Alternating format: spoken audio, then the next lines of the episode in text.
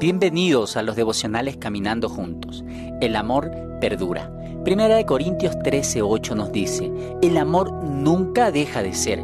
De todas las cosas que el amor se atreve a hacer, esta es la mayor de todas. Aunque se ve amenazado, sigue adelante. Aunque se ve desafiado, sigue avanzando. Aunque lo maltratan y lo rechazan, se niega a darse por vencido. El amor nunca deja de ser.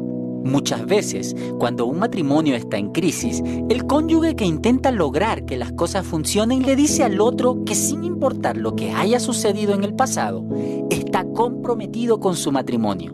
Puedes estar seguro de que su amor perdurará, lo promete. No obstante, como el otro cónyuge se niega a creerle, el cónyuge que acaba de jugarse el corazón teniendo la mano en son de paz no puede manejar el rechazo.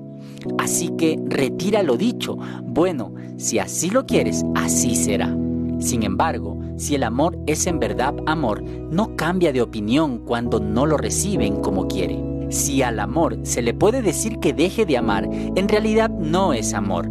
El amor que viene de Dios es interminable, imparable. Si el objeto de su afecto elige no recibirlo, no deja de dar.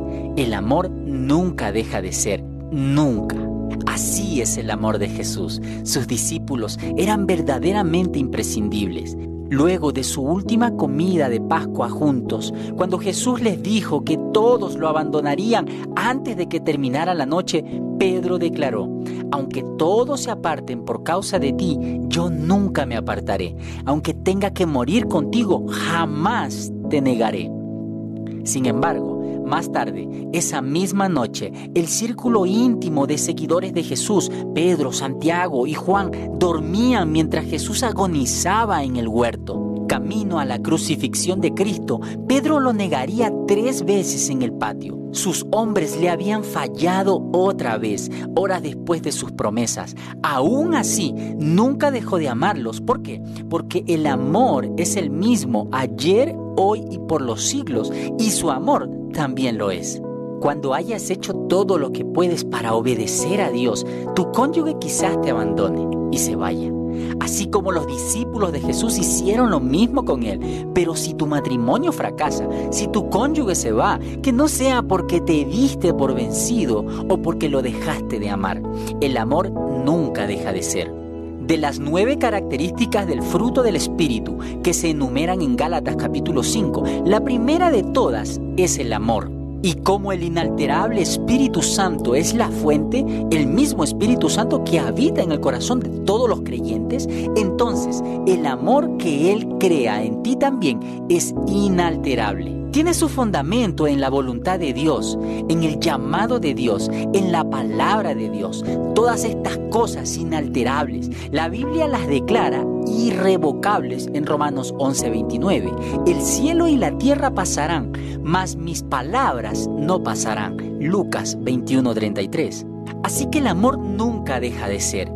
El desafío de hoy es expresar tu amor inquebrantable con las palabras más poderosas y personales que puedas. Es tu oportunidad de declarar que sin importar las imperfecciones que existan, tanto en ti como en tu cónyuge, tu amor es aún más grande, sin importar lo que tu cónyuge haya hecho o cuán a menudo lo haya hecho, decides amarlos de todas maneras aunque con el correr de los años no has sido para nada constante en tu manera de tratarlo, tus días de inconstancia en el amor han terminado. Acepta a esta persona como el regalo especial de Dios para ti y promete amarla hasta la muerte.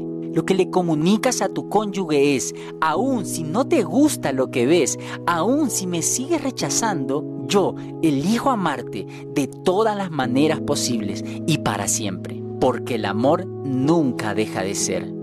Te invito a que hoy pases tiempo orando a solas. Luego, escríbele una carta de compromiso y decisión a tu cónyuge. Incluye la razón por la cual te comprometes con este matrimonio hasta la muerte y exprésale que te has propuesto amarlo sin importar lo que suceda. Deja la carta en un lugar donde tu pareja la pueda encontrar. Te invito a orar. Querido Dios, Gracias por amarme incondicionalmente y enseñarme cómo debe ser el amor que le debo dar a mi cónyuge. Te lo ruego en el nombre de Jesús. Amén.